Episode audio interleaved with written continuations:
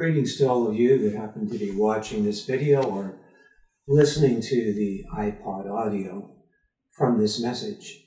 My name is David Thompson from the Fraser Valley in British Columbia. I have begun a series of messages on the seven churches mentioned in the book of Revelation, chapter 2 and chapter 3.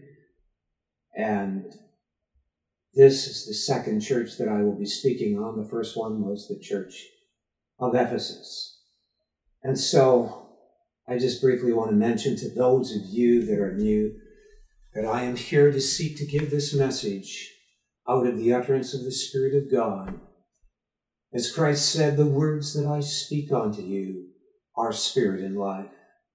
I am praying that what I share here will penetrate through to the very core of your being, that you will experience God touching your heart and giving you a revelation of the reality of who He is, of coming into the first saving knowledge, if you've never come into that saving knowledge, of Jesus Christ. Christ said in John 17, and this is life eternal, that they might know you, the only true God, and Jesus Christ, whom you have sent. And for those that are believers around the world, that you may be enlarged to comprehend the greatness by the Spirit of God of God's love in its height and depth and breadth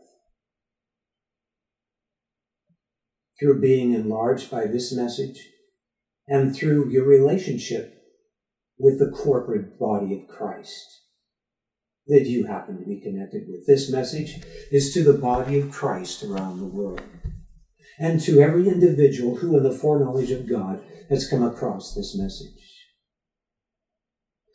It is a message that is for the end times to awaken us unto the fullness of our destiny as individuals and corporately, as his corporate bride that he seeks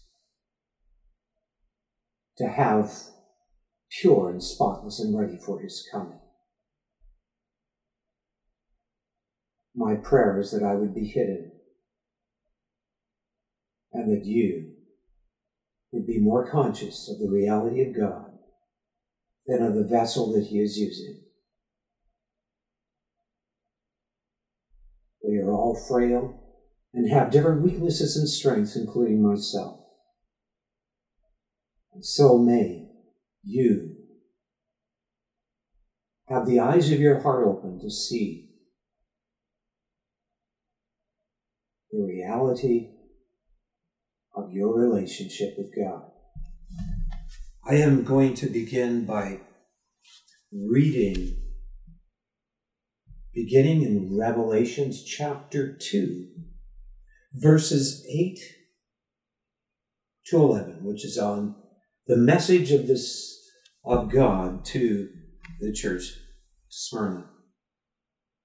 And, and unto the angel of the church in Smyrna write, These things saith the first and the last, which was dead and is alive.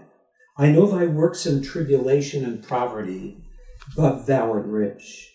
I know the blasphemy of them which say they are Jews, and are not, but are the synagogue of Satan. Fear none of those things which thou shalt suffer. Behold, the devil shall cast some of you into prison, that ye may be tried. And ye shall have tribulation ten days. Be thou faithful unto death, and I will give thee a crown of life. He that hath an ear, let him hear what the Spirit saith unto the churches. He that overcometh shall not be hurt of the second death.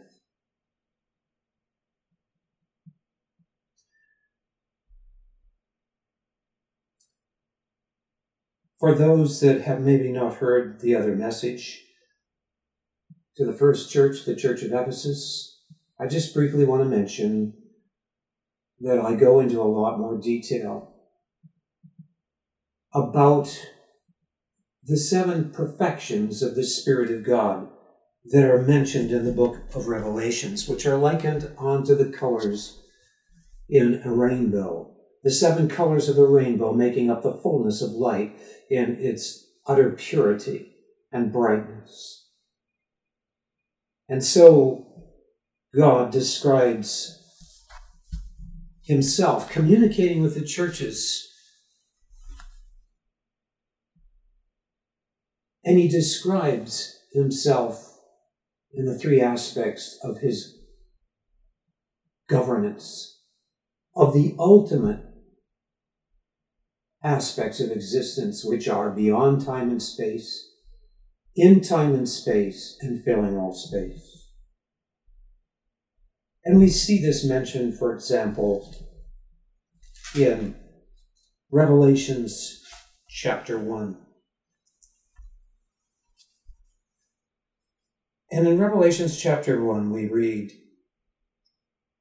in verse 4 Grace be unto you and peace from him which is, and which was, and which is to come. And from the seven spirits which are before his throne. And this is what I spoke on in a lot of detail in the first message. The seven spirits are referring to the seven perfections of the Spirit of God, not to seven different entities or personages. There is only one God. There's not three gods, there's one God. There are many people that believe Christians believe in three gods, that they're polytheistic. And this is the farthest from the truth. In fact, I can state that the belief that we have as Christians is the purest form of monotheism. And I can explain why it is. I am not here to go into detail in that. I do want to do uh, particularly this time when there's been accusations that Christians are polytheists and that they do not believe in one God, as has been on the news by those groups that are beheading Christians. I do want to address why that is the case in a special message in the very near future. So here we have the seven spirits of God mentioned. And then as we go to verse 5, it says, and from Jesus Christ who is the faithful witness and the first begotten from the dead, and the prince of the kings of the earth. One of the names for God in the Old Testament or the First Testament is Elohim, which means basically it means this the Almighty's one. One God, but it's mentioned in a plural way. The Almighty's one. El means Almighty, and Elohim is plural. Elohim. In fact, in Genesis 1, it says, Let us, this is God speaking, let us make man in our image. It is plural. Now, I'm not here to get into a detailed message on this, but what I want to point out to those that are from a different background is that for God to fully govern, to be fully almighty means that he must be an entity, he must be in personage, in conscious intelligence, beyond time and space, to rule beyond time and space. And if he could not rule beyond time and space in personage, he wouldn't be almighty, for he would be limited in his rule. And for God to be able to rule within the creation, that is, in the time and space realm, he must also be in personage, or what can be called conscious, intelligent entity, in that realm to rule within that realm. If he could not rule within the time and space realm in by being in it and experiencing it, he would not be ruling over it and in it and through it. God in the realm that is beyond time and space is known in governance as the Father. Governance that sees the end from the beginning because he transcends time and space.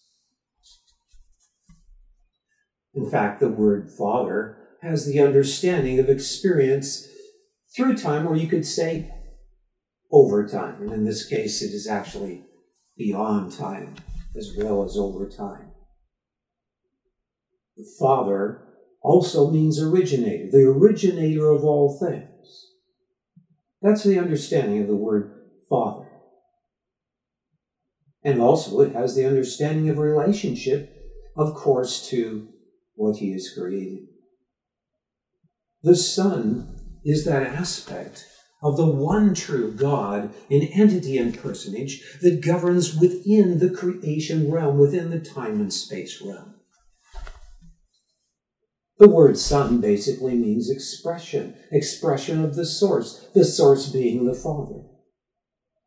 In fact, Hebrews 1 3 plainly states that Jesus Christ is the full expression of the Father. And when Jesus Christ was in this world, he even said that he that has seen me has seen the Father in John 14. Then we have the aspect of God as the Holy Spirit, which in this particular passage is describing that Holy Spirit of God in seven aspects of perfection likened onto the seven colors in the rainbow. And the Holy Spirit of God is God in conscious personage, in conscious entity of intelligence, filling all space and attached to every particle of existence that He has created. He is in omnipresence with total power and total omniscience, which is ultimate knowledge. He is able, being attached to every particle that he has existed, to raise the dead, to reverse anything back to the state it was, and also to create anything and be in personage, even in a vision or in a form, everywhere at the same time. And so, as the Father and as the Son, he is in personage in omnipresence as the Holy Spirit. And there are seven aspects of perfection that are described in the book of Revelation. Now, they don't, it does not point out in Revelation what these seven aspects of the perfection of the Spirit of God are. But as I have meditated on this, I believe God has given me the understanding on what they are. It's not a concrete dogmatism, but it is something that I believe is totally applicable. And I mention it in the context of these churches because I believe every one of these churches has one of those aspects of perfection addressed to it of the Spirit of God. For example, I want to point out in Revelations chapter 5 that it says in verse 6, speaking of the Son, which is described in this way And I beheld, and lo, in the midst of the throne, and of the four beasts, and in the midst of the elders, stood a lamb as it had been slain, having seven horns and seven eyes, which are the seven spirits of God, the seven aspects of the perfection of the Spirit of God, you could put it that way, sent forth into all the earth. There's another verse in the scripture which I needn't turn to that says this that the eyes of the Lord go to and fro throughout all the earth, seeking for those whose heart is perfect towards Him, perfect in integrity and in trust towards Him, as it were. He seeks for those who, in one, as- in one of these seven aspects, is in conformity to who He is, and delights in those that are entering into such an intimate relationship with Him. In fact, these seven aspects of the perfection of the Spirit of the one true God are aspects that are reciprocal in relationship of love, of fellowship. I'm not here to get into an in depth message on these seven aspects of the perfection of the Spirit of God. But the first one is the foundational one, and that is the spirit of the fear of the Lord. This is a healthy fear that is unto life. I could go into a long time because I'm writing an in depth book on the fear of God as the root theme from which so many things spring forth. But in Isaiah 33, verse around verse 5 or 6, I believe it is, it is speaking of Jesus Christ, which is the full expression of God into creation, the one and only full expression of God into creation. For he alone is God. And it describes him this way, and it says that the fear of the Lord is his treasure.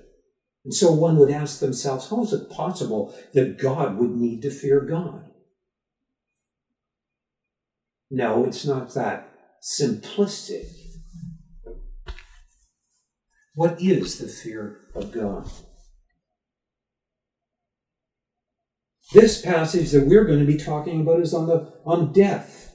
And death is related to the other side of fear, that destructive aspect of fear that is totally the opposite of the fear of God. I'm not going to get into that right now. But the fear of God is a choice that involves more than just intellectual assent. It is a deep turning of the heart that involves choice to recognize the reality of who God is God is the ultimate reality. In fact, his name means ultimate reality. Where do I get that from? Well, in both the Old or the pre Christ and the after Christ scriptures of the Bible, he is called the I am that I am. In Hebrew, it is Ahia, Asher, Ahia. I am that I am is a way of describing the ultimate source of reality. The word Yahweh or Jehovah, another name for God that is permeated throughout, especially the pre Christ scriptures, has the clear understanding of the self existent one. Now, if we look up in the dictionary the meaning of the word reality, it basically means that which is unchangeable, that which cannot be moved, that which is everlasting, and that which is indestructible. Now, I can, I have to be careful here. I can really get carried away with, with talking and speaking on this. And I do want to get into the message. But here's what I want to say about this. That's what the dictionaries describe reality is. Do you know that the definition of the word truth, if you look at different dictionaries, means that which is real, that which is reality? And so here we have a definition of reality. So, what quality could possibly be indestructible? There's only one quality, and it is a quality that is ultimately trustworthy, the ultimate source of trustworthiness, if you will. So, what quality is that? It is a quality that is basically the highest, purest form of love. And love, this highest form of love, can be defined this way it always chooses, freely chooses of its own self originating source, always freely chooses the highest lasting good over any more immediate gratification that would be less. In fact, it is innate in its being, so that it is like a blazing fire of judgment against the slightest word, thought, or deed that would be contrary to such love. Now, we're talking about death in this message, and one thing I want to point out right now in relation to what I'm talking about is this. There is a scientific law that is called the second law of thermodynamics. There's the first law of thermodynamics, and there's the second law of thermodynamics. The second law of thermodynamics basically is an observation of something that is observed throughout the whole universe, a scientific observation. And that is that anything that is left on its own will always go in the direction of greater and greater disorder to total chaos. or if you will, destruction. So anything that's left on its own goes in a direction that is corruptible, that has the element, therefore, of death in it, because death is the absence of life, of that which is constructive, that is ever enlarging unto greater constructivity to enlarge in greater fulfillment and meaning and purpose.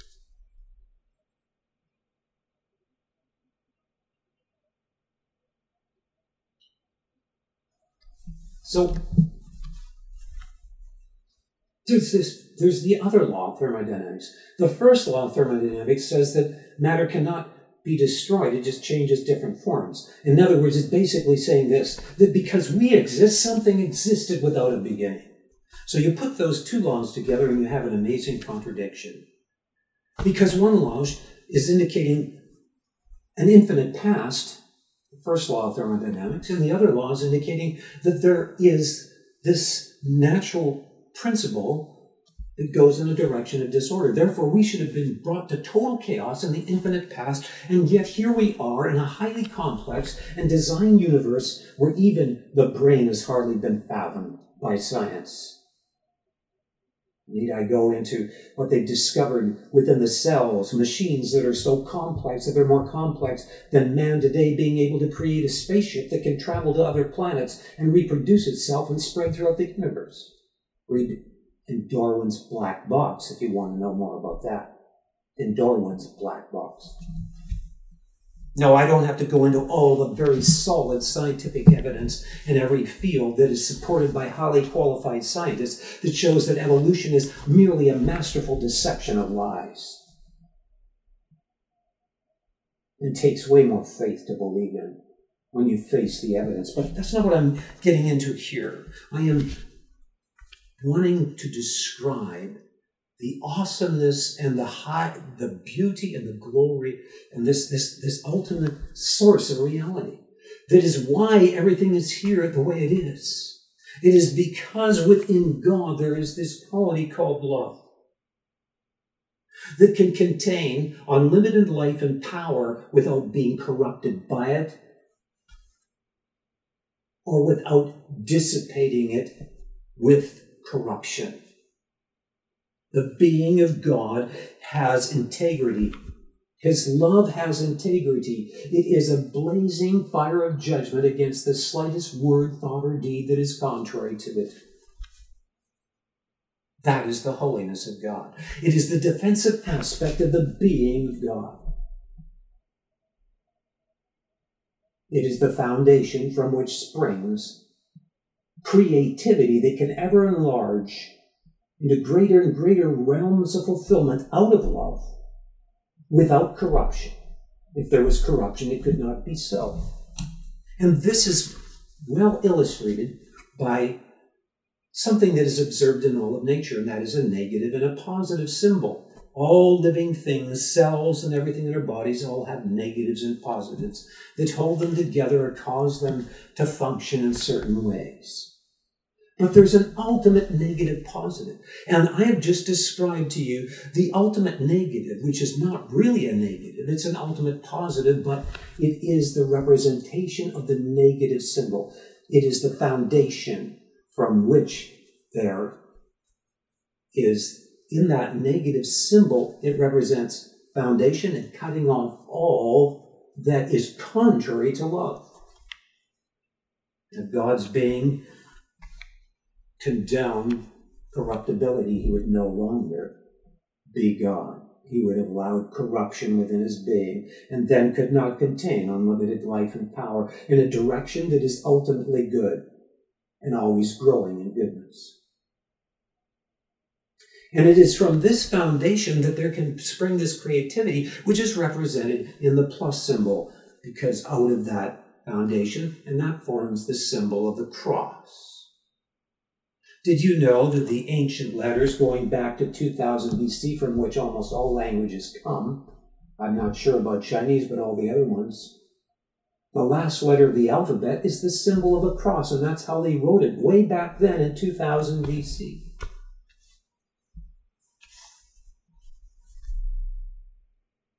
It is because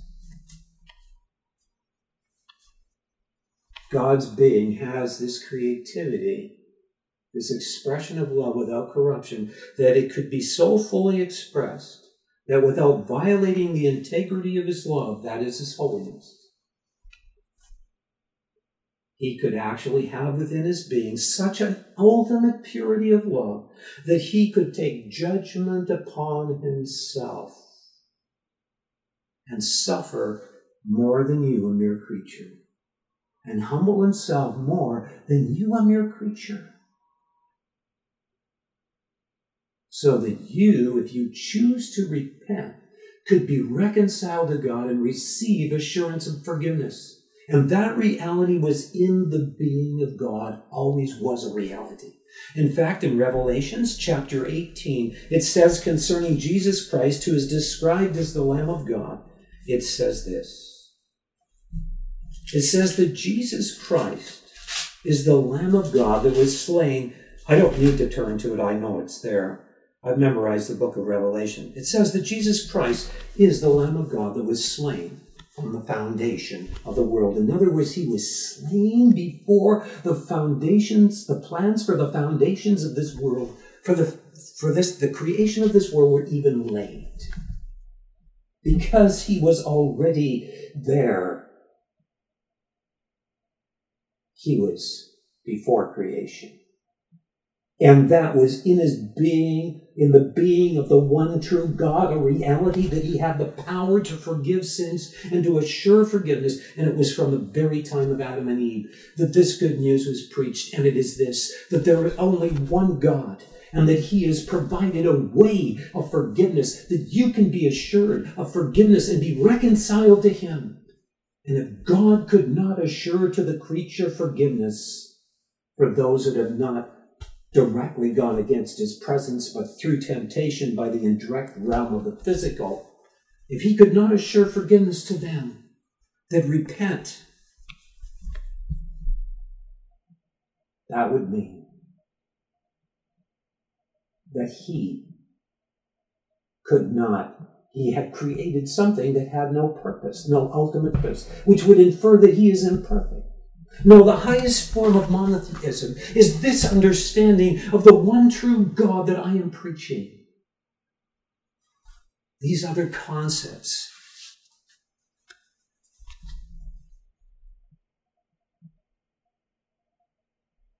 came out of Cain.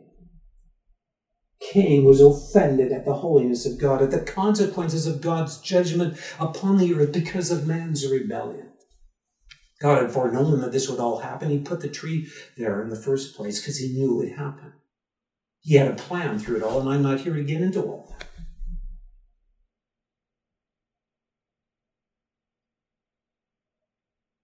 But what is God's purpose? It is ultimately that we should be his corporate bride and know a deep intimate fellowship with him. But there is consequences to rebellion against God. It is the second law of thermodynamics. When we choose to be independent of God, to go our own way, or to be offended at the consequences of the integrity of his love and judgment, resulted in death on the earth and suffering, and Cain was offended at that suffering. And so he began to be alienated in his heart towards God. He believed in God. He knew God was there. But now his heart was distant because he was offended at the holiness of God.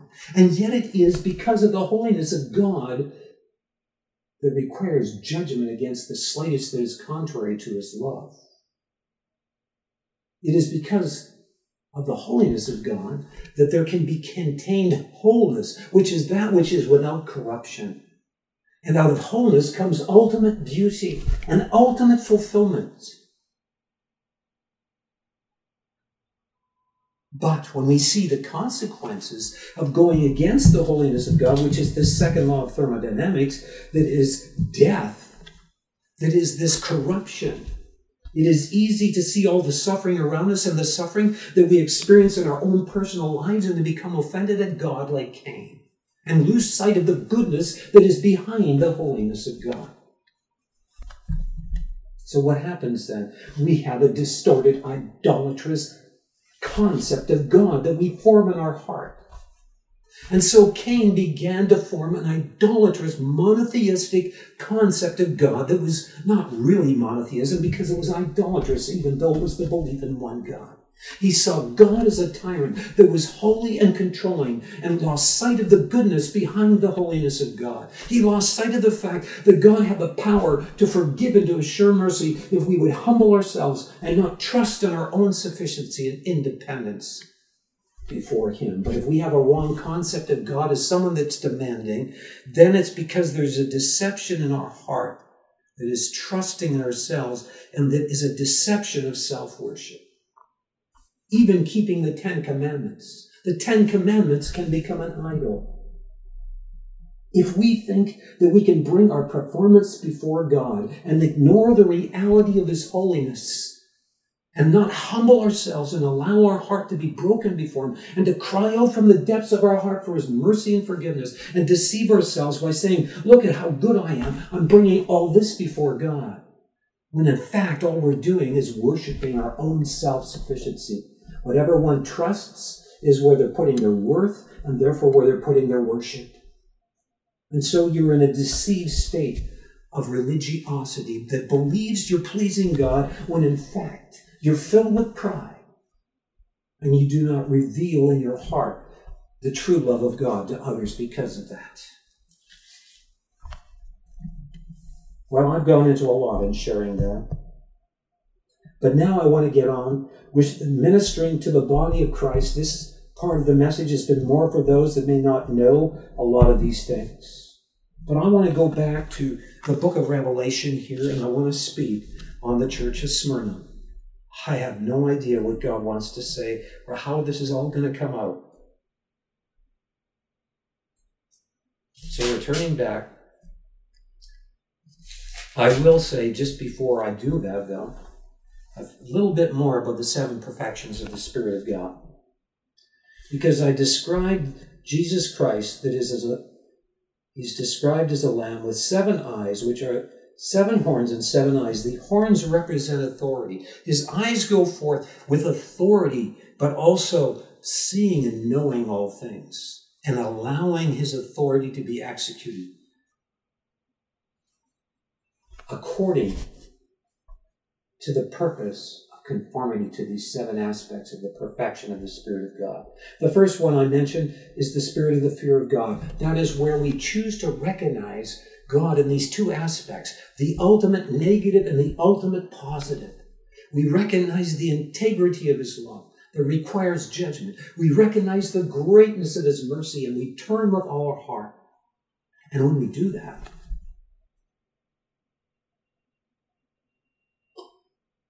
It can be illustrated this way.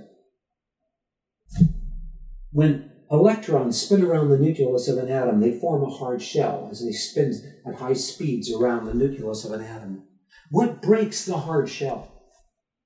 It is the negative and the positive that causes that shell to be broken, and there's the flow of electricity or life. This is illustrated of our heart. We are in a state cut off from God, where there's corruption, is where there's death in us, and our heart is like a hard shell. And that shell needs to be broken like a seed. The outward cell of that seed needs to be broken. How does that outward shell of the seed be broken? By being exposed to the light of the sun, by being exposed to the elements of the earth and the water, the earth represents circumstances of pressure. The water represents this presence of God trying to melt that hardness. The sun represents the truth. And then, if the seed responds to the truth, to the light, to those elements, it will bring forth new life. Also, when we see and choose to recognize the holiness of God and have a deep turning in our heart to Him and recognize that out of that there's such great mercy that God is showing to us. That He could so humble Himself, that He's so great, that He's so almighty, that He could actually condescend. and take judgment upon himself for us. Our heart breaks at any pride, and we experience the flow of the light of His Spirit coming to abide and dwell within our being. Because Christ poured out of His love, His blood, to cleanse you and make you white as snow from all your sins and to forgive you the moment you cry out and ask for it.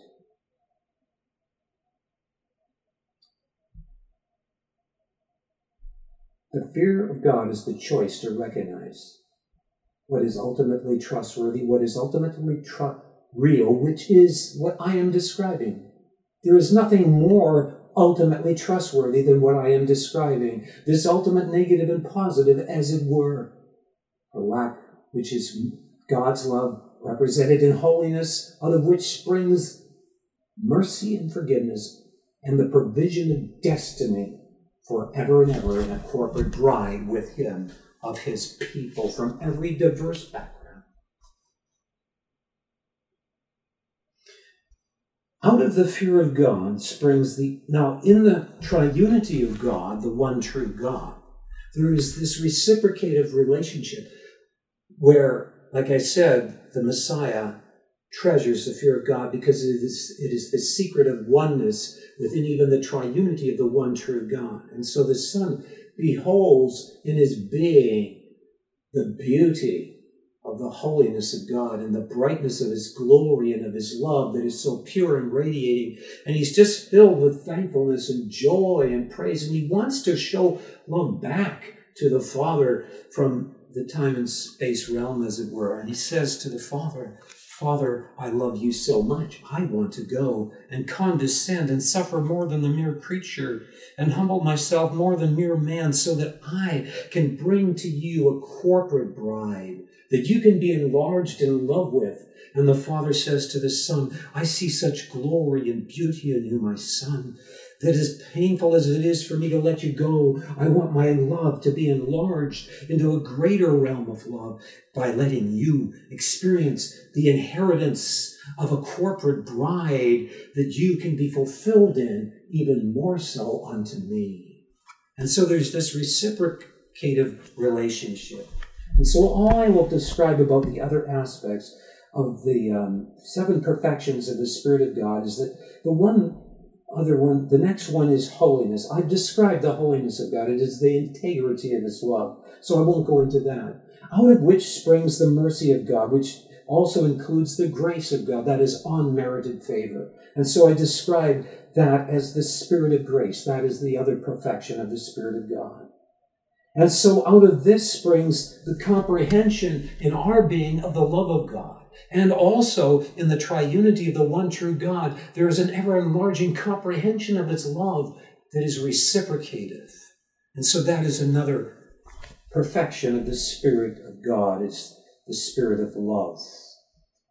And then out of that love comes faith. The Bible says that faith works by love. How is that? Because when you really see the love of God, that is this mercy in which you see the from which you comprehend the love of God, you are seeing what is ultimately trustworthy, and therefore your being reaches out in trust, in total trust. You are persuaded through every trial, through every circumstances, in who God is, that He loves you, that He has your highest good in mind.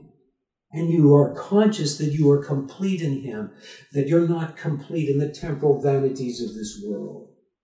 And so that is the spirit of faith, is that trust. And I want to talk about that in relation to conquering death, which is what this passage is on in the church of Smyrna. And then out of that, there's also the experience of oneness with God, a oneness of heart and of mind and with one another that comes out of this reciprocative relationship and that is another aspect of the spirit of perfection, which I mentioned in relation to the church of Ephesus and how they lost that awareness of oneness with God. And then lastly, there's the spirit of wisdom, the seventh spirit, which involves right rulership and authority. knowing how to use power and authority in a way that is constructive unto greater purpose and meaning in life. The spirit of wisdom, which is related to the church of Thyatira in the coming messages. Now, going to the church of Smyrna, what I want to share here is this. First of all, I'm just trusting the Spirit of God to speak. And so I will begin by going to the first verse there in verse 8, where it says, These things saith the first and the last, which was dead and is alive. And of course, this is speaking of Jesus Christ who rose from the dead. He is called the first and the last. Jesus Christ is called the first because he is described as the creator of all things in Colossians. I could turn to Colossians, and I know this is a chronological Bible I have, sir, here, so I have to go with the other Bible here to find that, which is on my iPod. And um, it's it's really not even necessary for me probably to turn to Colossians, but I believe it's Colossians, probably could be chapter one. I'm not sure. Uh, I'm not going to uh, bother trying to find verses that I didn't plan to speak on. But it says that concern, concerning him, this is describing Jesus Christ here. It says, He is the image of the invisible God, the firstborn of every creature. For by him were all things created that are in heaven and that are in earth, visible and invisible, whether they be thrones or dominions or principalities or powers, all things were created by him and for him. And he is before all things, and by him all things consist. Jesus Christ is here called the first because he is before all things and the creator of all things is described in Colossians chapter 1 verses 15 and 16. And he is described as the last because his ultimate purpose is a corporate bride. He is the last in the sense that God's purpose is ultimately in Jesus Christ. It describes it this way, for example, in Revelations chapter 4, it says this in verse 11 Thou art worthy, O Lord, to receive glory and honor and power, for thou hast created all things, and for thy pleasure they are and were created. So ultimately, all things end up in their ultimate purpose being consummated in the Creator. In this way, it is described in Jesus Christ. And I could go into a lot more, such as, I believe, 1 Corinthians 15 on this, the last part. And also, there are other verses, such as Ephesians, which I will go probably uh, to. And again, I'm going to have to use this this time because I don't have the right Bible in front of me. Um, Ephesians chapter 5, and if you go to Ephesians 5, we read the following. I'll just kind of click halfway in there. And it says this um, concerning Jesus Christ. It describes the bride.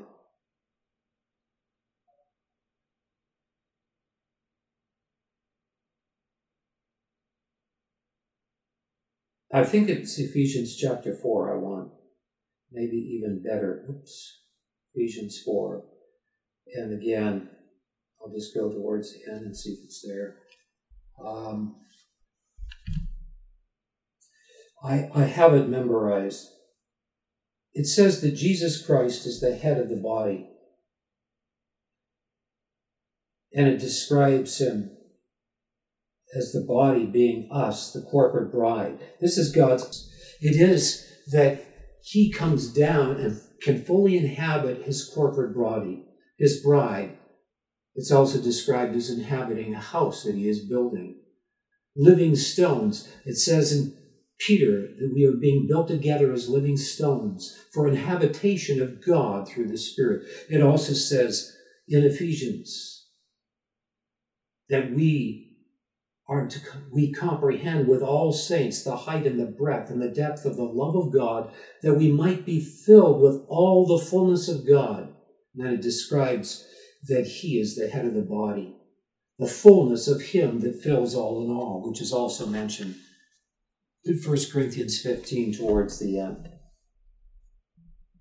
And so Jesus Christ is saying here to the church of Smyrna, in that sense, that he is the first and the last. That ultimate purpose, that ultimate destiny and meaning is found in him. He is the highest good, and love is always choosing the highest good onto the highest good who is God. so we go on in this passage of Revelations chapter 2. It says that he was dead and is alive.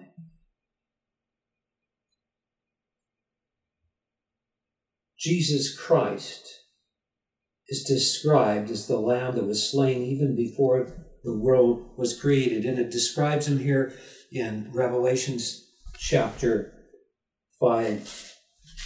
Again, just before verse, in that same verse, it says, And I beheld him lo in the midst, this is 5 verse 6, in the midst of the throne of the four beasts, and in the midst of the elders stood a lamb as it had been slain. So there was a lamb representing Jesus Christ because all the sacrifices that were made before he came were a representation of God's ultimate sacrifice, and I don't have time to go into that here. Jesus Christ was called by John the Baptist the Lamb of God that takes away the sin of the world because there was a recognition that animals did not represent the soul and the body and therefore could not cleanse the soul of the body, nor could forgive sin.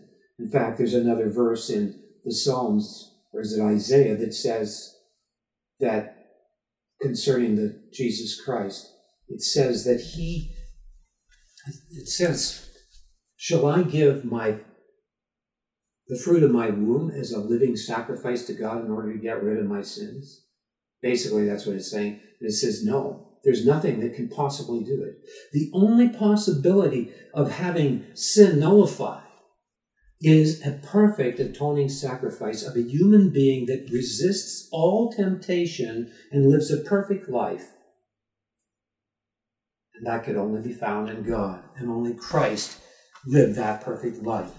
As it says in the scripture, he was in all t- points tempted as we are, yet without sin so that he, as it were, took the first man, Adam, that was disobedient, and through his obedience or his union with the Father, carried, as it were, that first man, Adam, and nailed him to death onto the, on the cross, so that we could be implanted into him, the second Adam that rose from the dead.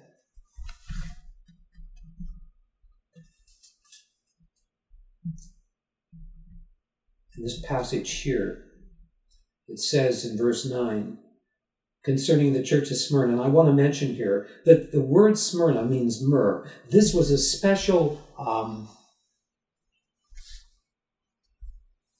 gooey resin where you would cut certain trees, the bark of certain trees, it would come out as pitch, that gave off a beautiful incense uh, that made a beautiful fragrance. It was used as incense it was used to flavor things and it was used to heal wounds inside the mouth and on skin and all of that. That is what the word Smyrna means concerning this church here Smyrna. And Smyrna certainly experienced the pain of suffering. But out of that pain came forth a fragrance that was pleasing and acceptable unto God. And so he says here in verse 9, I know thy works and tribulation. You see, they experienced tribulation in all of their good works. And poverty. They experienced material poverty. But thou art rich. They also experienced poverty in spirit. It says in the Word of God, Blessed are the poor, not physically poor, but poor in spirit there's a scripture that says, I dwell in a high and holy place. This is God speaking. With him that is of a broken and a contrite heart. What makes us poor in spirit is what brings God to dwell close to us. Because when we are poor in spirit, we are entering in to the secret of the fear of God, to abiding in an intimate relationship with God out of the great reverence and awe of who He is, that brings us to the place where the hardness in our heart is shattered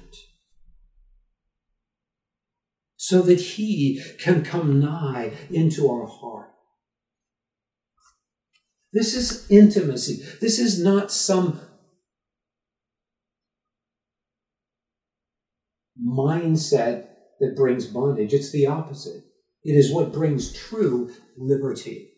Because when that hardness and shell in our heart is broken, it opens the eyes of our heart to see God for who He truly is.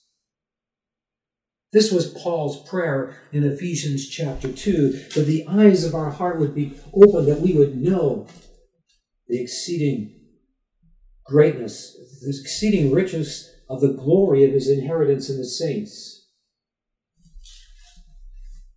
I wish I had my other Bible here. It's,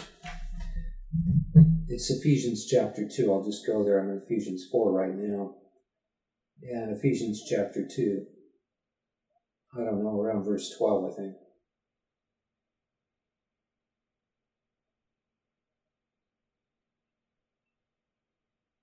Hard to find sometimes these things.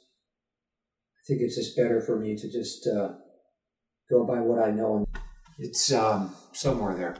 Uh, Paul's prayer was that the eyes of our heart would be opened, that we'd know the exceeding riches of God's, of our inheritance in the saints, and the exceeding greatness and the, and the, and the, and the, and the greatness of the hope that we have, and also the exceeding greatness of his power to us who believe. In fact, I do know I have that scripture written down here because it has to do with this theme that we're talking on, which is death.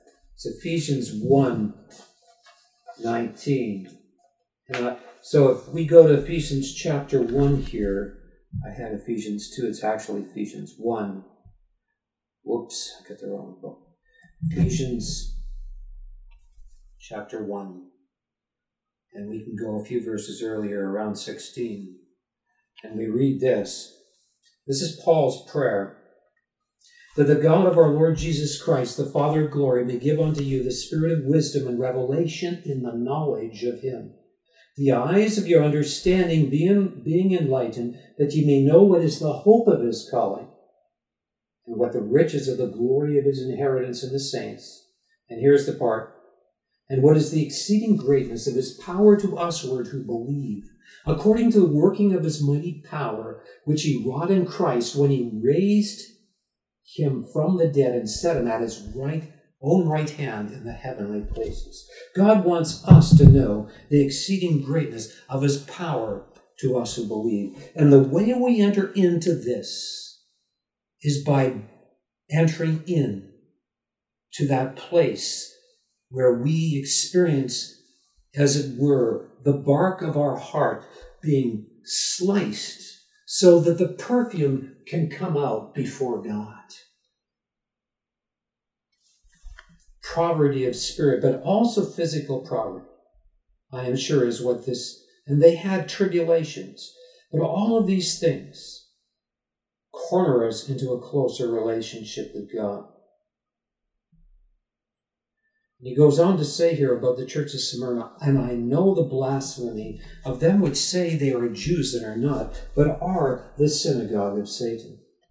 So there are people that can say that they are the people of God, but have lost out in their relationship with God over time.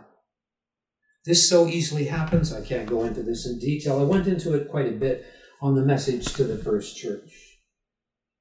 There's been powerful, genuine outpourings of the Spirit of God, of awakening, of a revival in church history, such as the Welsh revival, such as Azusa Street. Well, what happens is eventually division comes in because someone wants a position or someone wants something other than a relationship with God. When that happens by the second or third generation, you have a hierarchy that forms. People in the first generation may have had a true revelation of the truth where it wasn't just intellectual. But eventually that truth becomes enshrined and becomes, an, as it were, an idol that a hierarchy forms around. It becomes denominational and they focus on that one truth and it becomes so important to them that they are willing to not receive others. Christ said that we are to receive one another as he received us. We were received as sinners. And to have a denominational mindset or a divisive mindset because you have a truth that you believe others don't see, or whatever it is, is not humility. When Abraham went through great trials, his faith was tested to the point that God said that he wanted him to kill his son on Mount Moriah. And as soon as Abraham was about to raise that knife and kill his son, God stops him. And the angel cries out of heaven, says, Abraham, do not lay your hand on the son. Now, what does he say? The first thing the angel says to Abraham is, Now I know that you fear me. Now I know that you recognize me for who I really am. That you know such a belief and a persuasion in my being that you are willing to lay even the most precious things down before me so that your identity is fully in me and not in the temporal things that I've created. So that means I can lead your life unto life and that you can be pleasing unto me and be a great blessing to many. And so Abraham has been and is. The same happens in the church. By the second or third generation, the blessings that God have given become too much for many people, and they get their eyes on the blessings rather than the giver of the blessings. And the result is that they allow the children to run the church and they're more interested in pleasing the children than God.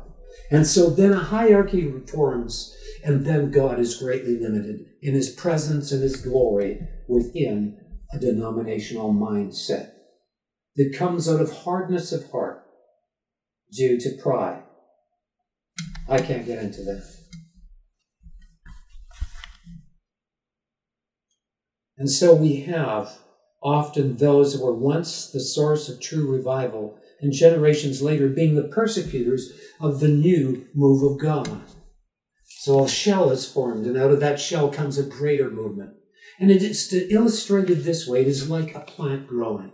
As the plant grows, there is a shuck that forms when corn is growing, which represents the structures of man that have formed.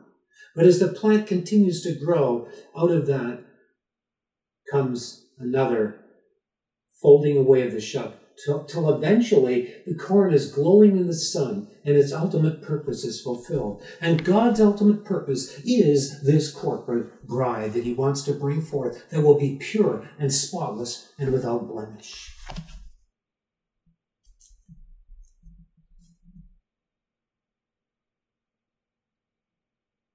And He's calling His people to enter into these seven perfections of the Spirit of God so that he can have a corporate bride that is without spot and without wrinkle.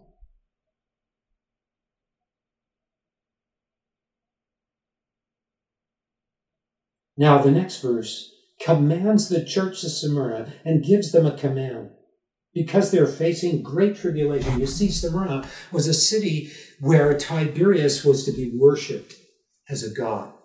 And the Christians, obviously, were not going to worship Tiberius as a god.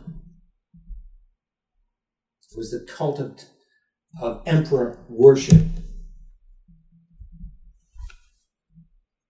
And so he says this Fear none of those things which thou shalt suffer. Behold, the devil shall cast some of you into prison, that ye may be tried.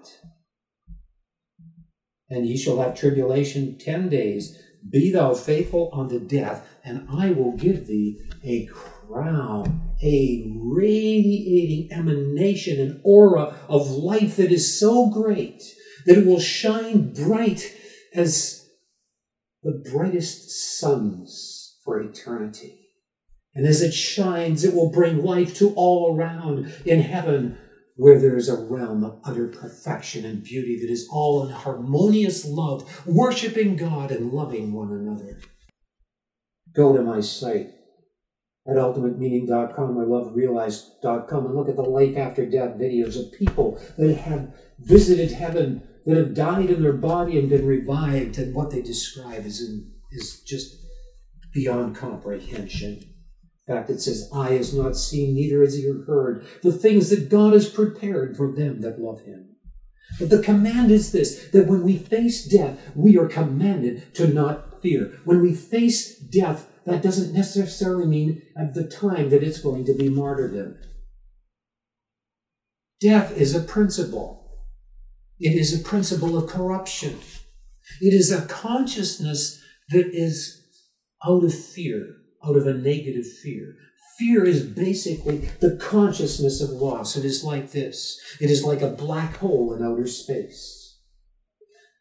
If we are conscious of losing something in relation to ourselves that is of this world, including our own life, whether it be our reputation, or whether it be our physical body, or whether it be situation where we don't know how we're going to have any money left or whatever it is, or we're going to lose someone that's really precious to us, whatever it is, we are commanded to not fear it.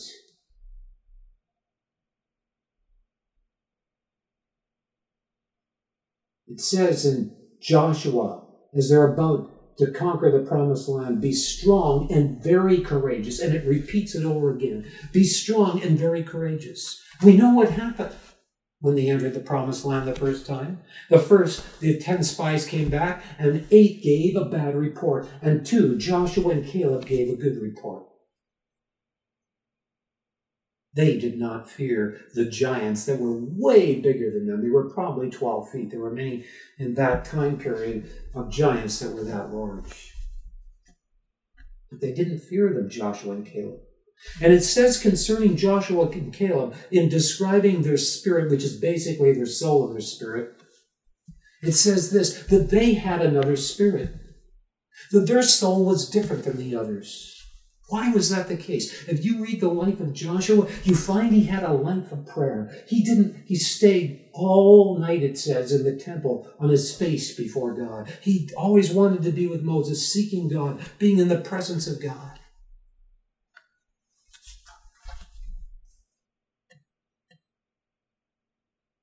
That brought him to a place where he knew the breaking of all that hardness in his being, and he knew the imbuing of the light of the love of God, changing his being and forming his soul into a conformity to the being of God.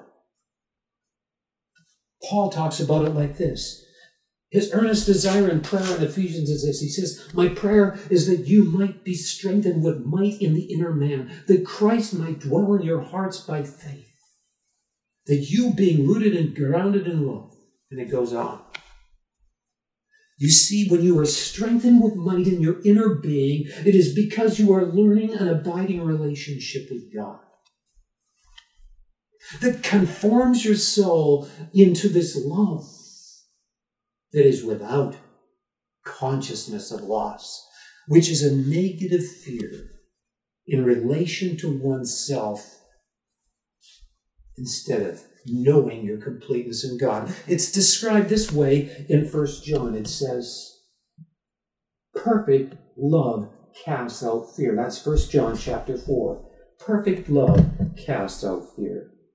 Maybe I can go to First John chapter 4 and although I don't really need to say more than that. But First John chapter 4, I believe it is, I, I'll guess it to be around verse 12 to see what we got there. And it says this in verse 17 and 18 Herein is our love made perfect, that we may have boldness in the day of judgment, because as He is, so are we in this world. There is no fear in love, but perfect love casts out fear because fear has torment or has uptightness. He that fears is not made perfect in love.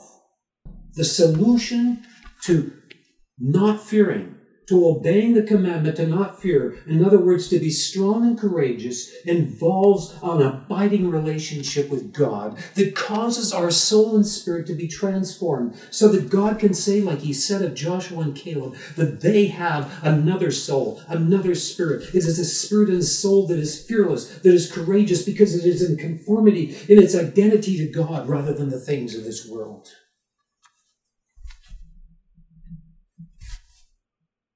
Yes, they would have tribulation 10 days. But if they were to be faithful and not compromise and say, Yeah, we want you to worship the emperor. If you just do this, just bow down and worship the emperor, and everything will be fine.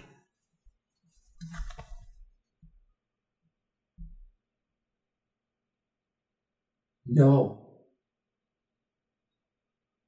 They were faithful unto death. As Christ, as it says concerning Christ, when he went to the cross, it says this, who for the joy that was set before him endured the cross. And when we see the joy of our relationship that is set before us with God, we can go through all things. If we are in abiding, holy, intimate relationship with God. If we have sin in our lives and we are refusing to let go of the things of this world, that's another story. Then our heart is like a black hole in outer space with an emptiness in us that is sucking all things in around us in a destructive way because we are making choices out of motives that are self seeking and temporal rather than out of a relationship with God.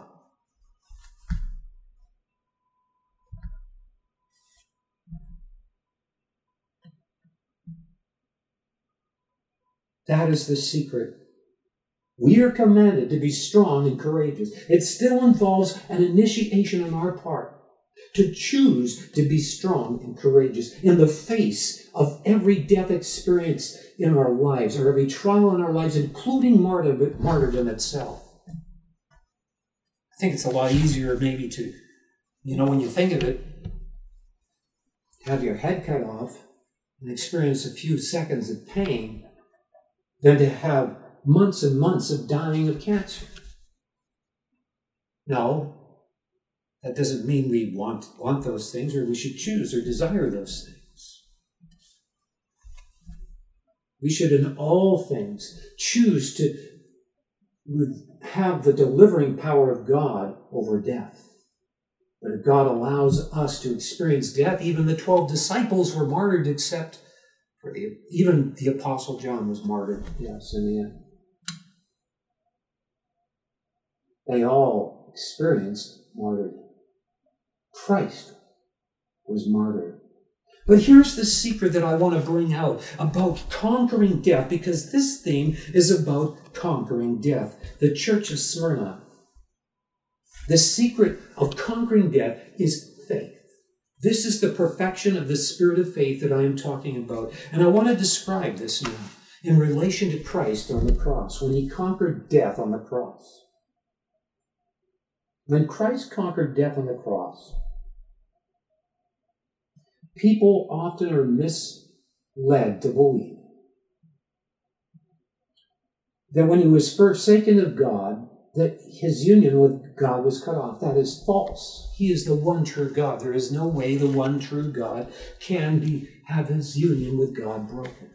Did he experience being the, the, the judgment of God, the, in the sense of God forsaking him with judgment? Yes. But he never lost faith in his union with the Father through that. Even when he said, My God, my God, why hast thou forsaken me? He still had faith in God. There are many trials that people go through where they say, Why, why, why? But it doesn't mean that their why is in bitterness No, Christ said, Into thy hands I commend my spirit. He was in, total, in a state of total selfless trust in the Father through it all, even though it crossed the natural understanding of things and so on, so that you would, just because of the burden of it all, want to get released by saying, Why, why, why? But your trust is still in God. The, the understanding of faith is this it is defined in the scripture. The, The Hebrew and the Greek word, the, the Hebrew, the Greek word is pistis, which means persuasion. It is persuasion in who God is. It is a moral persuasion that is immovable no matter what the circumstances. It is immovable in its identity and reciprocative relationship with God. Faith in the love of God, in your completeness and identity being only in God, gives you the power to overcome all things, including death itself.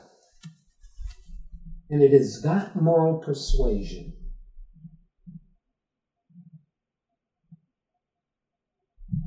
that allows your soul and spirit, and I'm going to describe it this way your soul and spirit are like a fist before you receive Christ. They're in a state of deceptive self worship where your spirit, which is the aspect of capacity to worship, is worshiping your soul, which is the consciousness of who you are. And so you are in a state of pride, of self worship, where your spirit is worshiping your soul. It is a state like a fist.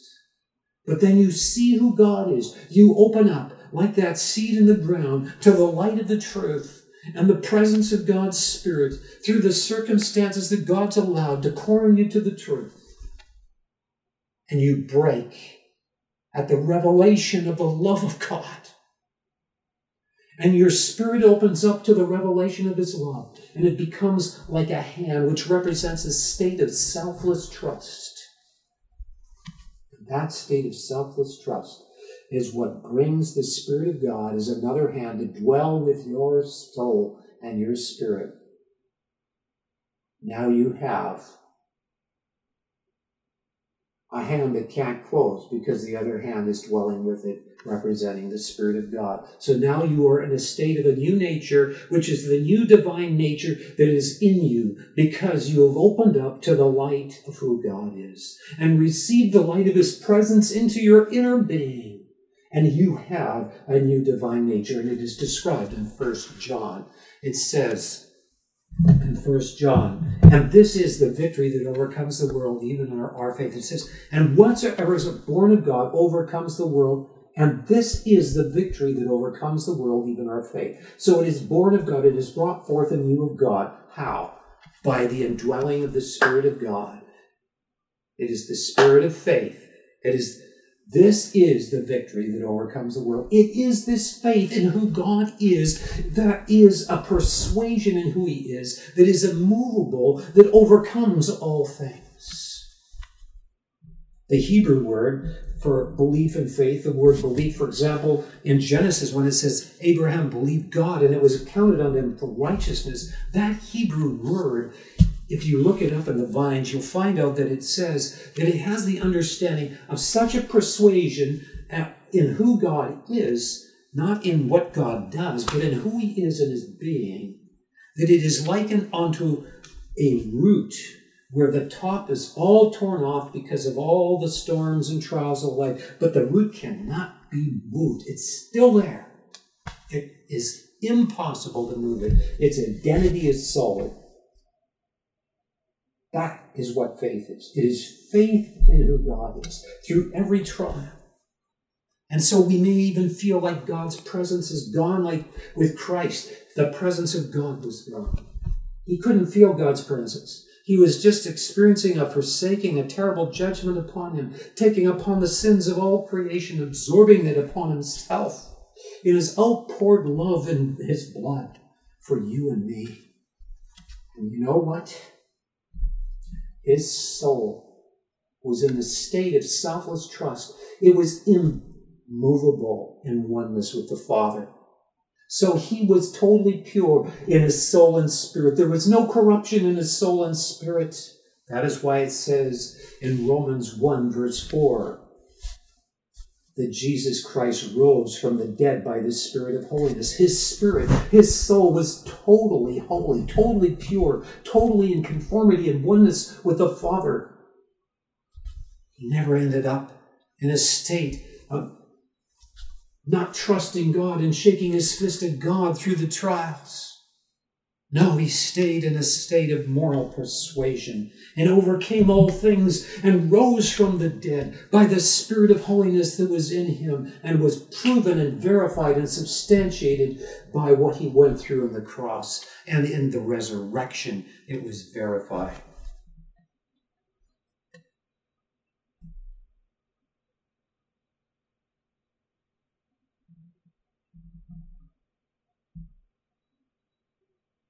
So we can experience inheriting a bright aura of light around our head that is brighter than the sun, a crown of life that emanates for eternity.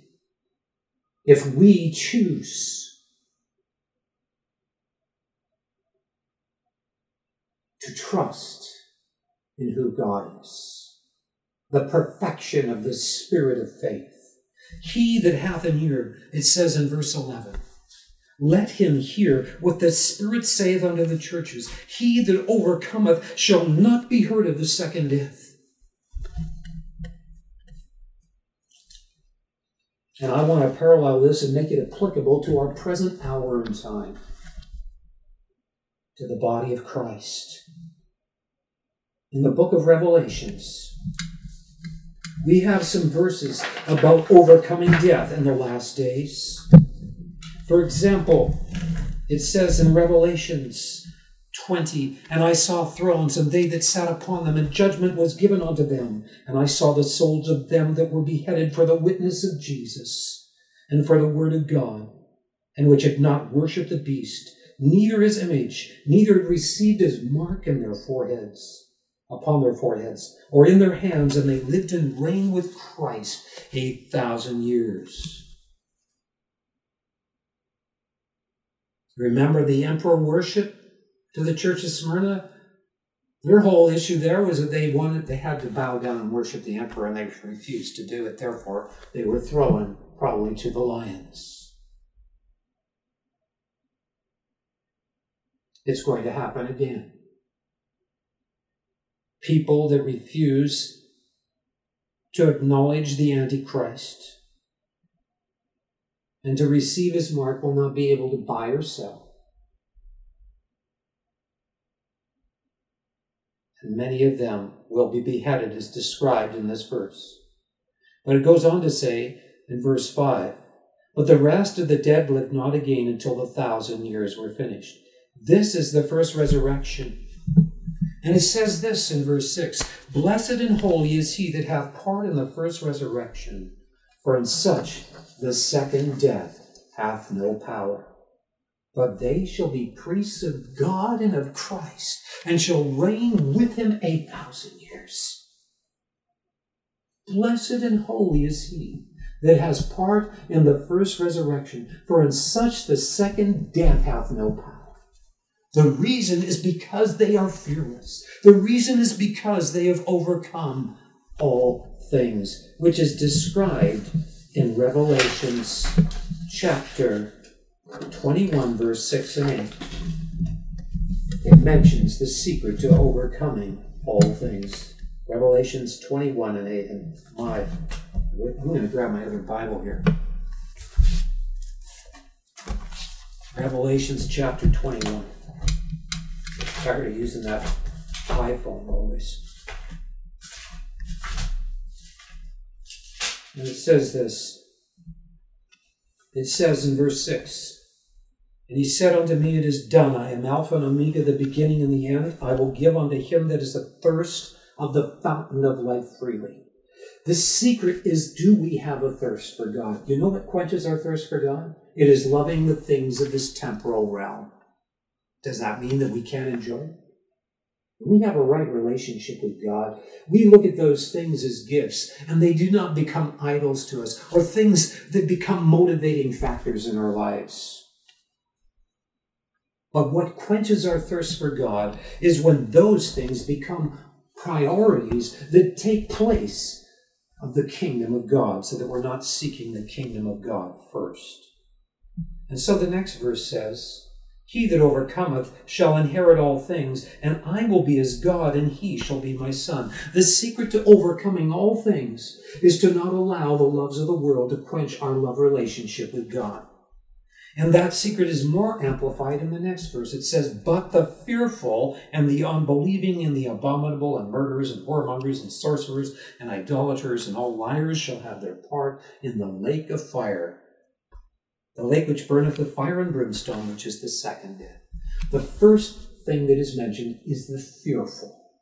We're fearful for our self life because we are not learning the secret of yielding the life that God has given us back to Him as a love offering, as a thank offering each day of our lives, and a life of prayer and of abiding in His Word and making that a priority over money and all the loves of this world. Yes, there is coming a time in the near future where the choice is either the world and all of its pleasures or God. And if you receive the mark of the beast, it says that you will be in eternal torment forever because you will be cut off from the very source of love, who is God, because you are rejecting the very source of love, who is God, for the loves of temporal things that manipulate and control your life through the powers of darkness, because they have become the thing that is in your heart instead of God.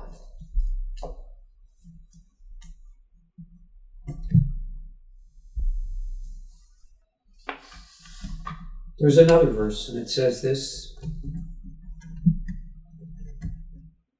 For as much then as children are partakers of flesh and blood, Christ also himself likewise took part of the same, that through death he might destroy him that had the power of, the, of death, that is the devil, and deliver them who through fear of death were all their lifetime subject to bondage. It is the fear of death, it is the fear of loss to self, including physical death itself, but all other forms of death, which are simply the understanding of that second law of thermodynamics, of independence from God, of allowing our life to be motivated by things that take us in a direction of independence from God, who through fear of death were all their lifetime subject to bondage.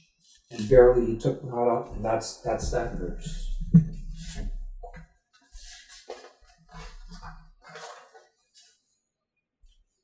I want to share another wonderful verse in closing related to this. And it's 2 Corinthians 2 14 to 16. Now thanks be unto God, which always causes us to triumph in Christ, and maketh manifest the savor of his knowledge by us in every place. For we are unto God a sweet savor of Christ in them that are saved and in them that perish. To the one, the Savior of death unto death.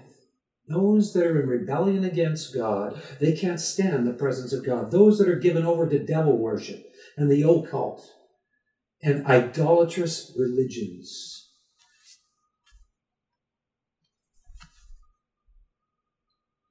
To the one we are a savior of death unto death, and to the other a savior of life unto life. Who is sufficient for these things? Thanks be unto God that causes us to triumph in all things.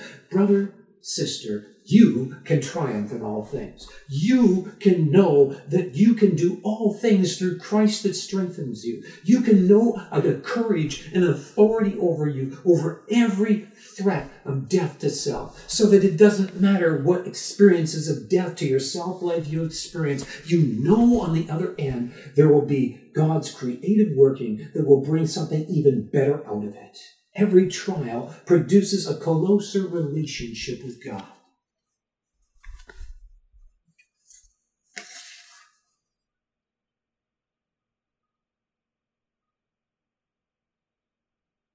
Yes, God wants us to know the exceeding greatness of his power to us who believe. It is this faith in who God is that releases his power, the exceeding greatness of his power to us who believe, to the point That it's the same power that raised Christ from the dead that we can experience working in our lives. Paul the Apostle said that we even despaired of life itself because we are going through such great trials, but its purpose was to bring us to the place. And he said it this way He said that we might not trust in ourselves, but in God that raises the dead.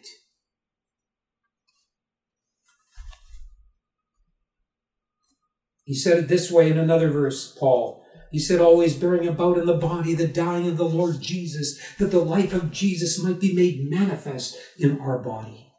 For we which live are always delivered unto death for Jesus' sake, that the life also Jesus might be made manifest in our mortal flesh. So then death worketh in us, but life in you.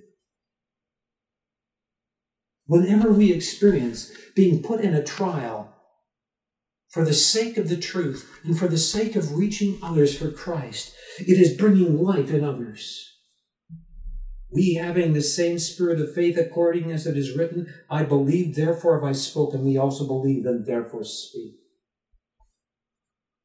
Knowing that he which raised up the Lord Jesus shall raise us up also by Jesus and shall present us with you. Well, I could go on sharing about the church of Smyrna. And so we've seen that Smyrna means this beautiful incense that comes out of trials, that is a fragrance unto God and is a fragrance unto one another, even as the verse that I just recently read. Thank you for listening to this message. It is a message for the last days, that we might walk in His authority because we know a persuasion, of a relationship with Him. You see, our faith is built through prayer. It says, building up yourselves in the most holy faith, praying in the Holy Ghost. Let us be those that learn to pray in the Spirit of God, to have a life of prayer where we learn to enter in to praying and allowing the Spirit of God to pray through us, that our faith might be built up, that our soul might be conformed into a state of faith that is complete, that is full. that casts out all fear because it allows a total consciousness of love in us, in our relationship with God, that swallows up fear. God bless you all. Thank you for listening. I just decided that I want to sing a song on this topic, which is a favorite song of mine. It's the words that are significant in the song. It comes, I believe, from the underground church in China that is greatly persecuted. If, it could be that the source is somewhere else. Before that, I don't know for sure. But I want to sing this song in closing this message. And may it minister to you. And maybe some of you in the body of Christ can pick up this song because I bet you there's not a single church in the world that has this song, especially in North America. And so I want to sing this to you in closing. Death cannot hold the resurrection life, the life of God, eternal manifest. Tis uncreated indestructible. Tis Christ Himself unconquerable expressed. Death cannot hold the resurrection life, though all its force against it may combine. Death only gives it opportunity to show the boundless power of life divine. O death cannot hold the resurrection life the more entered, the more it multiplies. All kinds of suffering, only help it grow, and fruits of life abundant realize. Death cannot hold the resurrection life through every block and barrier it breaks, conquering the power of the darkness and of hell. It swallows death and victory partakes. Death cannot hold the resurrection life, all of God's fullness it will manifest. God's righteousness and holiness yields his glorious image by it is expressed. Oh, may I know this resurrection life in every kind of death its power poured in my experience ever realized this life is not but Christ my living Lord. Thank you, and God bless you all.